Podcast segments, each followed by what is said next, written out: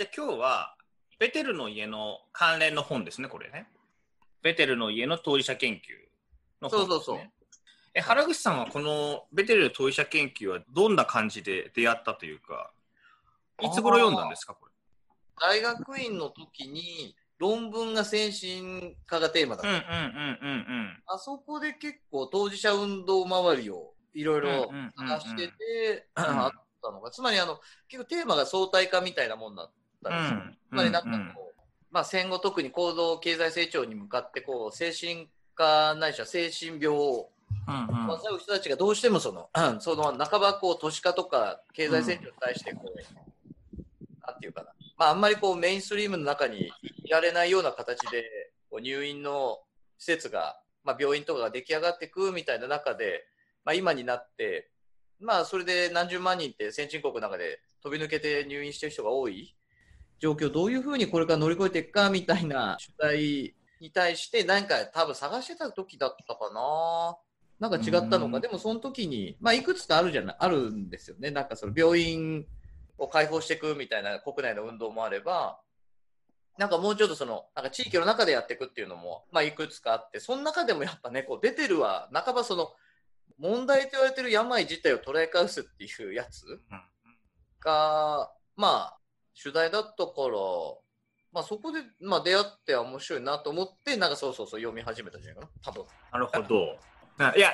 あの、いや、僕も、あの、ベテルの話って、大学の時に、あ、の、知って、今、今、今原口さんが言ってたみたいな結構衝撃を受けたというか、うんうんうん。だからその、なんていうんですかね、だから精神病を治さないとかじゃないですか。うんうんだからその、病を敵としてみなして、それを克服するとか乗り越えるみたいなんじゃなくて、あの、もう共に生きていくみたいな、そういうふうなスタンスでいくっていうところですよね。そうそう、だから、ちょっともうもはや繋がってるか分かんないですけど、その一方でその身体障害者の当事者運動って、うん。なんか別の文脈がいろいろまたあって、で、まあ、盆地の下にもあるんですけど、横塚光一かな？の、あの、青い芝の会の母よ殺すな、はいはい。が、もうあの、まあもう、なうわ、めっちゃいい、あ、もうすげえ、みたいな。結わかります。局、そうお母さんに当たる、まあ親に当たる人がやっぱり自分の命を握ってしまってるっていう状況。うんうんうん。だから、まあ世の中の人は常にあの、介護する側にどうしてもこう、共感してしまうところがあって、まあ頑張ったけど、殺しちゃったんだね、みたいなことがまあ実際に起きちゃうよね、みたいな話の中から、まあ語っていくあの、あの身体障害者の人たちの世界、うん。で、まあ、制度を作ることにすごく彼らを、まあ、本当人生をかけて頑張ってこられて、うん。僕らはまあ、その上にいるんだみたいな話が一方であるのと、うんうんうん。でも精神病の人たちってやっぱそういう当事者運動自体が、まあ、できないって言われてて、うん。精神病者集団っていうのが、まあ、実際にはできていて、みんなドクター、まあ、医者たちはびっくりしたっていう話があるんですけど、うんなんかそんなのの中でまた全然系譜が違うっていうか、うんうん、そうですよ違ね。うっていうか、もう、なんかもうベテルまで突き抜けたら、もうなんかもう世の中がひっくり返っちゃうから、土俵が変わっちゃうっていうか、で、いや、ベテルのやっぱ面白いところで自分も共感するのって、やっぱり笑えるところなんだよな。そうですね。本当そうですよね。笑っちゃうって、僕もついいろんなことについて、なんかこう、年寄りの、ね、認知症の年にあっても、まあ、障害持ってるお兄ちゃんたちに会ったりして、まあ、とにかくいつも楽しく笑えるんだけど、うん。それがなんかどっか不謹慎だっていう感じ？うん。それ自体がすごい違和違和感があって、うん。なんか笑うってバカにするとか嘲笑するって話じゃ全然ないから、うん。ベテルに溢れてるのはやっぱ笑いなんだよね。そうですよね。で、笑うってやっぱりすごい相対化の一番大切な契機というか、自分が自分のことをこう、ある意味相対的に笑いによって捉え返せるってところで初めて、何かしらこうシリアスで、あの、こう、自閉的になってしまうものから解放されたりするっていうか、うんみたいなところがありますからね。で、ベテルでまあ、なんか、なんかに書いてあったかなと思うのは、ベテルのまあ、家で浦川かな？北海道の浦川ってとこで、うんまあ結構田舎で、まあ昆布とかがうん。みたいなとこで、で、ただまあそこに精神病っていうか統合失調症を中心としたってあの精神病っていっぱい集まってくるんだけど、でまあこういう面白いことやってるよっつって、日本中世界中から人が集まるようなイベントやったりするってあるじゃない？ですか。で、まあその時になんかこう、軽い人が言ってんじゃねえかって言われるっていうのはなんかあったような気がするんですよ。症状が軽い人が言ってんじゃねえかって。いや、全然そんなことなくてっていう。あの、めちゃくちゃ東京で何ともならんかった人たちこそが、やっぱ一つ集まってみたときに、うん。なんかこう、それってある意味、通常の考え方から言って一番きっつい地獄みたいな世界かと思いきや、うんまあそれは大変なことももちろんあるのはもちろん間違いなくあるんだろうけど、でもそこから見,、うん見えてくる世界は、なんかとってもユーモアに溢れてて、なんかすごくなんか人に優しくって、むしろ彼らが、なんていうのかな、健常とやる人たちを、まあなんていうか助けてくれてるっていうか、うんなんかこう救ってくれて、で、それでこのベテルの本とかはファンがいっぱいいるわけじゃないですか。うん、そうですね。全然関係ない人たちが読んで自分が救われるっていう、なんかすげえそう本だそうそうそう。そこが面白いですよね。だからその、ままさにこう、なんかね、精神病のことについて勉強したくて読むというよりも、なんか、で全く違う感銘を受けるような体験ですよね、そこにあるのはね。なんでしょうねしかもそれが全くあるべき論じゃなくて、うんなんていうか、まあ、はっきり言ったら、まあ、お面白い本読んでるみたいに。うん。いや、面白いですよね。そうそうそうそうそうこのテーマをこんなに面白く読めるのかみてか、なんていうのかな、むしろ面白い。さっきのそのあのこのテーマをこんな風に面白く読めるのかあるいは面白く表現できるのかっていうのは結構やっぱりベテル、まあ、特にケアケアを開くシリーズのベテル関連の本のな本では結構そういう話は大きいかもしれない。確かにそうなんですよね。そのね。シリアスなことをシリアスに書いてやるってわけでもないしあのまあ、もちろんだからってシリアスじゃないってわけでもないんだけれどもなんていうんですかね、あのやっぱり基本さ最初に感じる印象はやっぱり面白いとか、そう。笑ってしまったとか、なんかそういうような感じなんですよね。そうなんですよね。で、いくつも面白いエピソードはなんか考えたら思い出せると思うんですけど、一うん。個なんかすごい、なんか出てきて好きなのは、なんかその幻聴幻覚、あ、そうそう、幻聴幻覚の大会とかやるじゃないですか、別に。で、まあ、それをみんな聞きに集まるわけだけど、なんかその、4コマかなんか出てたんだけど、あの4コマになってるじゃん、よく。で、この本だったかも定かじゃないんだけど、なんかすごいその息子が困ってて、まあ、幻聴さんって呼んだりするけど、で、幻聴がすごい聞こえたかなんか幻覚が見えたかなんかで、うん。まあ、車に乗って助手席かなんかで息子が乗ってて、すごいわーって大変だーって、なんか見えたぞって言ったら、運転してるお父さんが、あちょーって言ってくれたっていうのが書いてある。俺ね、なんか涙が出ちゃうなと思って。いや、すごいいいです。やっぱそういうことだけどな。そうなんですよ。だってそれ、うんあの、まあ、研究によっては、むしろその人たちには、体、身体的にも、ああいうものがそういえば聞こえたり見えたりしてるんだって、まあ、要はうん脳だか神経だかでもね、それぐらい、こう、本当にあるって、やっぱ思うような体感を持ってる人に、ないよって答える意味ないじゃんっていうやつ。で、むしろそこで、親父には見えてないんだけど、息子に見えてるそれを一緒に、あちゃーって倒しに行くっていう、こう、世界はやっぱすげえ素敵だなって。いやーそうだし、いや、なんかね、あのー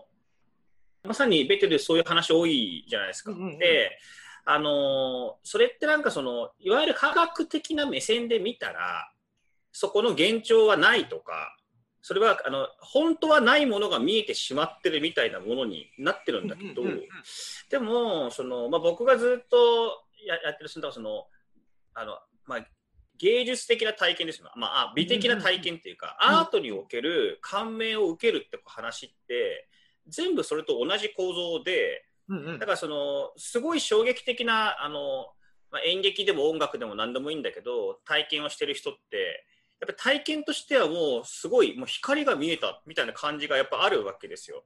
でもそれって別にじゃあじゃあその光のエビデンスはどこにあるんですかとか言われても別にそんなエビデンスはないわけですよ。はいはいはいはいで。他の人がその小説とか映画を見たから同じように光が見えて号泣するかってそんなこともないわけですよ。はいはいはいでも体験としては非常なリアリティがあってそういうことを体験な人しか言いようがないっていう。で僕はなんかその辺にこうやっぱりすごいちぐはぐはを感じるというか一方でそういう体験はすごい良いこととされていて学校でも芸術教育とか頑張ってやってるんだけど、うんうんで一方でなんか幻聴とか幻覚が聞こえたらそれはおかしなことで、うん。うんうん あのなんかあのあのっていうふうにこうパッキリこう分かれてしまってるように一見見えるんだけどで実際そのね幻聴とか幻覚が見えてあの辛かったり怖かったりっていう体験は当然もちろんあるんですが、そういうふうな話とねやっぱりこう本当は全然こう地続きにつながってる話がなんかあの、こうパッキリ分かれてる話でもあるしその時にやっぱりお父さんがそのあちょうって言えるのはやっぱそういうことそそういう体験とつながってる話の感じがやっぱ少しするんですよ。まあだから、それがまあ、名前がついたからなのか、うん生活に困難があるから障害となってるのか、うんとまあ何かありそうだけど、まあ僕の中では世の中にある苦しみはほとんど解決不能なわけで、うん、そうですね。続けることも解決も不能な時に、うん。ここに注目されてもなんか苦しいと。だから一緒にうん。苦しいことに向かって、うん。あの怒ってくれたり、うん。なんかこう、叫んでくれたりするっていう関わりの方が救われるよなってる。うんうんうんうん、ななんてなんか僕はそっちの側になんかその、捉えて、自分も救われたっていうのがやっぱあるからかもしれないけど、うんうんまあとにかくなんかその体験の本質的なそういう、こう、ある意味の美的な体体験っていうのかわかんないんだけど、なんていうかこう、その人が主観的に体験したことを、客観的なことをもってして、あったとかなかったとか言えねえだろっていうとか、もうそもそもい言わない分野もあるじゃんっていう話もさることだから、うん。なんていうのかな。苦しみは、代わりに誰かがなくしてあげられるわけじゃないんだけど、うん。一緒の目線で、うん。なんか共有してくれると救われるよな、みたいな。特にそれが親だったりしたら、うん。まあ子供をね、なんかこんなんなってとか、うん。ないよとか、お前うんどうしちゃったんだ、仕事しろとか、うんうん病院行けとかって、まあ言いがちだけど、うんまあその親父があちゃーって言うっていうのは、なかなかいい関係だなっていう感じは。うん、まあそうですね。だからその、そそのリアリティを共有するってことでしょうね。まあ共有っていうか、リアリティに近づくっていうか、リアリティの土台に乗るっていう感じですか？あそうでな、なんていうのかな、あの、いや、同じことなんだけど、いや、うん結構僕の関心の話で言っちゃってるからなんだけど、うん今日はだから、なんつうのかな、まあそこにしか救いがねえよなっていう話をしてる。うん。あつまり、救いは治療の側になかったんだっていう話で。ああ、なるほど、なるほど。うんなるほど、なるほど。あだからそれがだからさっきの話のあれですよね。苦しみを克服できるっていうところに、例えば救済を見ると、そ治らないってことが絶望になっちゃう。う。で、治らなきゃいけないって、一番近い大事な家族に思われたら逃げ場がないから。うんうん。まあ治せない自分が悪くなっちゃいますから。そう。やっぱり自分を責めるしか残りなくなっちゃうから、だったら一緒にあちゃーって言ってくれると、なんかね、気も晴れるし、うんなんか救われて、もしかしたら生活上の困難という意味では、うんなんかすごい減ったり、うん相談できる相手がいるだけでもね、全然違う。うんうんうん否定されない、直すべき対象と自分が扱われないっていうことは、まあ、とてもうん。大事。多分そういうことをベテルはいつも言ってくれてるんじゃないのかな。なるほどな。当事者研究の中で言ってる話って、例えばそのどういう現状が見えたかっていうのを結構割と積極的にこう言語化して、他の人と共有しようとするような話が結構出てくるじゃないですか。うんうんでそういうふうな話は今の原口さんが話したような話と結構つながってる感じがやっぱしますね。そのその人の中だけに閉じ込めるというよりも、なんうん。かとにかくいろんな人に共有して、で、あのそこに顔かああの関われる人を増やすというか。まあそうです。まあ、うん。まず多分、あの、第一義的に、まあちょっと当事者研究は、うん。なんていうか、そう、あの、誰かに伝えましょうって、こう向井やつだとか、あの、誘い出したりはするみたいだけど、なんかすごい経験してますって誘い出すってなんかどっかで読んだことあるけど、うんうん。なんか誰かを助けられるんですよっていう話もあるけど、やっぱり外在化させるっていうことうんが、やっぱりあの取り組む対象に変えてくれるっていうのはまあ事実です。もうやっぱりあの不安とか苦しみがうん。感情だけで存在してる時って対処のしようが本当にないから、うん。県庁さんって名前つけたり、なんか幻覚を漫画にしたり、まあ自分のことを何かしら記述すると対象にはなる。うんうんで、そうするとまさに共有もできて、うんうん。誰かの助けにもなるかもしれない。うんだからまあ逆に言うとな、あの、まあ、確かにちょっとベテル的に全部今日話してても分かんないんだけど、そのいや僕も最近でももちろんよく思うんだけど、あの自分で自分のことをこんなにコントロール、マネジメントできないんだなって、まあ、ずっと思ってて。ああいい話ですねそれね。なんか、ねなんとかしした方がいいよって言われたり、うんどうしてそう思っちゃうのって言われても、いや、俺が聞きたいよっていうのが一番本音で。俺がなんともなんないのが苦しいんだっていう。これはどうして伝わらないんだ？これむずい。いつもなんかね、これの苦しみが。ああいやでもなるほどねでもだから今の話はさっきのあの話で言うとだからコントロールすることで乗り切れるのにって言われてるってことですよね。うん、そう、それ無理よ。うんで、っていうふうに言われるけど、そそういうふうに、その形で来ると、いや、コントロールできなくて困ってんのに。コントロールできない自分が悪いのか、じゃあ、みたいなふうにしかもう道がなくなっちゃうってことなんですよね。これがきついなって、俺だって起起きた時にもっとハッピーな気持ちで生きてたいし、なんか俺めっちゃいいやん、自信あるよとか言って、思いたいよ俺だってって。だけど、思えないこう期待に乗っちゃってるから、なんていうかこうロボットみたいなでガンダムみたいな、そう思えないガンダムに乗っちゃってるから、もうしゃあないよね。っていうことなんですよね。そう。で、その中でまあどんな風にうん。やりくりしていくかって時の、まあ、うん一つのあり方として、なんかこういうふうに、まあ僕もそうだけど、自分のことなんかもはやね、笑って喋れるけど、なんかこう、積極的っていうか、まあ人のね、人の、まあ俺からするとこう、まあ仲間みたいなもんだから、なんかしょうもなさみたいなのを、まあ一緒に共有して笑っちゃうっていうか、なんかこんな風に大変なんだなみたいなのが、なんかそう救われますね。救われる。そうですよね。だから、まあ、もう少し突っ込んでいくと、原口さんがそこでこう救われると、あるいはそのだからわ笑えるし、笑えることを通してこう救われた気がするってうん。いうふうに言っているのは、それやっぱりなんか何かしらそういう、あこんなふうに自分の持っているあのある種の難しさみたいなものを乗り越えろとかじゃなくて、あ、そうそう。うん、そうじゃない形であの共有したり話をしてくれるって人がいるっていうそういうところに感銘を受けるって感じです。まあさっきのやつ？うん、あいやあの今話したそのベテル関係の本とか読んで感銘を受けるっていう。感銘を受けるっていう話っていうよりは、まあ友達リストみたいな、友達本みたいなもんだから、あ、まあ、僕ああなるほどね。あそうそう、だからあんまりこう、なんつうのかな。まあ、こんな世界があって面白いってのもあるしうん、これなんかいいのか話していくわけで、最近自分はなんかよく笑っちゃうんですよ、なんか。なんつうのかな。共感するより食って笑っちゃう時があって、不謹慎だなって自分思うんだけど、うん。なんつうか、ああなるほどよかった。ななるほどね。あー。あだからそうか。だから共感っていう言葉の意味っていう感じがする。つまりああそれは大変だねってこう同情する方向でいくとおなんかどん詰まりじゃないですかこんなのはもう、どん詰まっていくっていうね。さっきの世の中がかわいそうっていう、ね、世の中が思ってる目と一緒になっちゃうっていうか、そうんうんうんうんうん。そうそう。だ共感がそっちじゃないよっていうのはそう。あそうだよな。いや、確かになんか、レッテルを正しく読めてるか不明だ。まあ、正しく読めてるかないんだけど、なんちゅうのかな。まあ、ずっと好きでいるのはなんだろうな。まあ、なんかある意味支えには、支えでもないな。なんつうやっぱ友達みたいなもんだよな。友達がいっぱい出てるみたいなもんだから。うんあんまりここに通ってないけど、うんなんか手段的にこれを活用しようっていうふうに少なくとも自分は全く読んでないし、うんうんうん。なんか福祉の本とか、障害に関する本だとももはや全然思ってないし、うん。もはやなんていうの？かエンタメ？うんうんうんうんうんああでもよくわかりますよ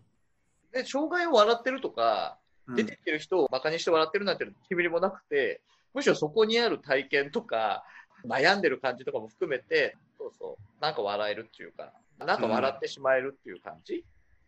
ああだからそうあそうだよなとそういうユーモアですよねあそうそう。そういうユーモアにやっぱ満ちている。だからそこのところって、だから確かに、あの、いや、障害者を笑ってるんじゃないかみたいに。うんでも、でも全然そう感じないですよね。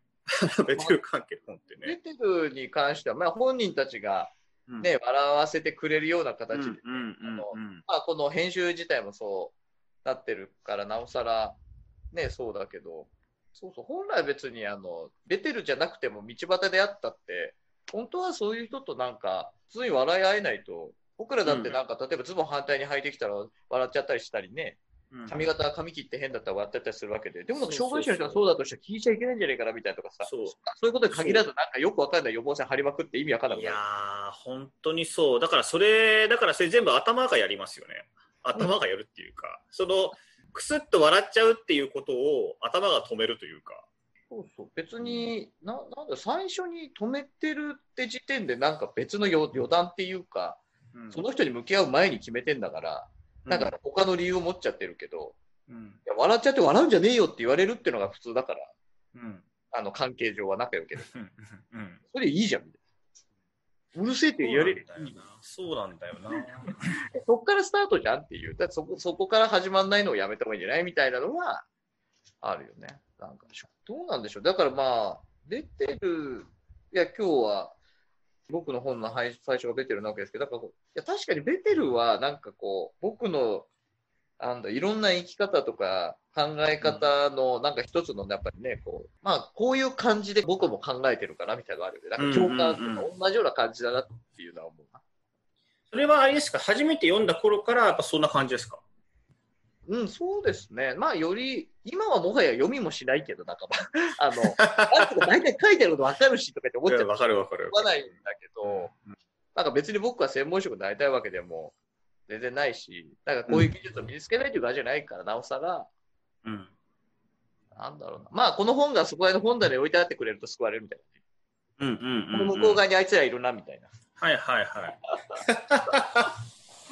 そういう連帯を感じてるってこと。そうそうそうそう、別に仲間みたいなもんだし。それはいい話ですね。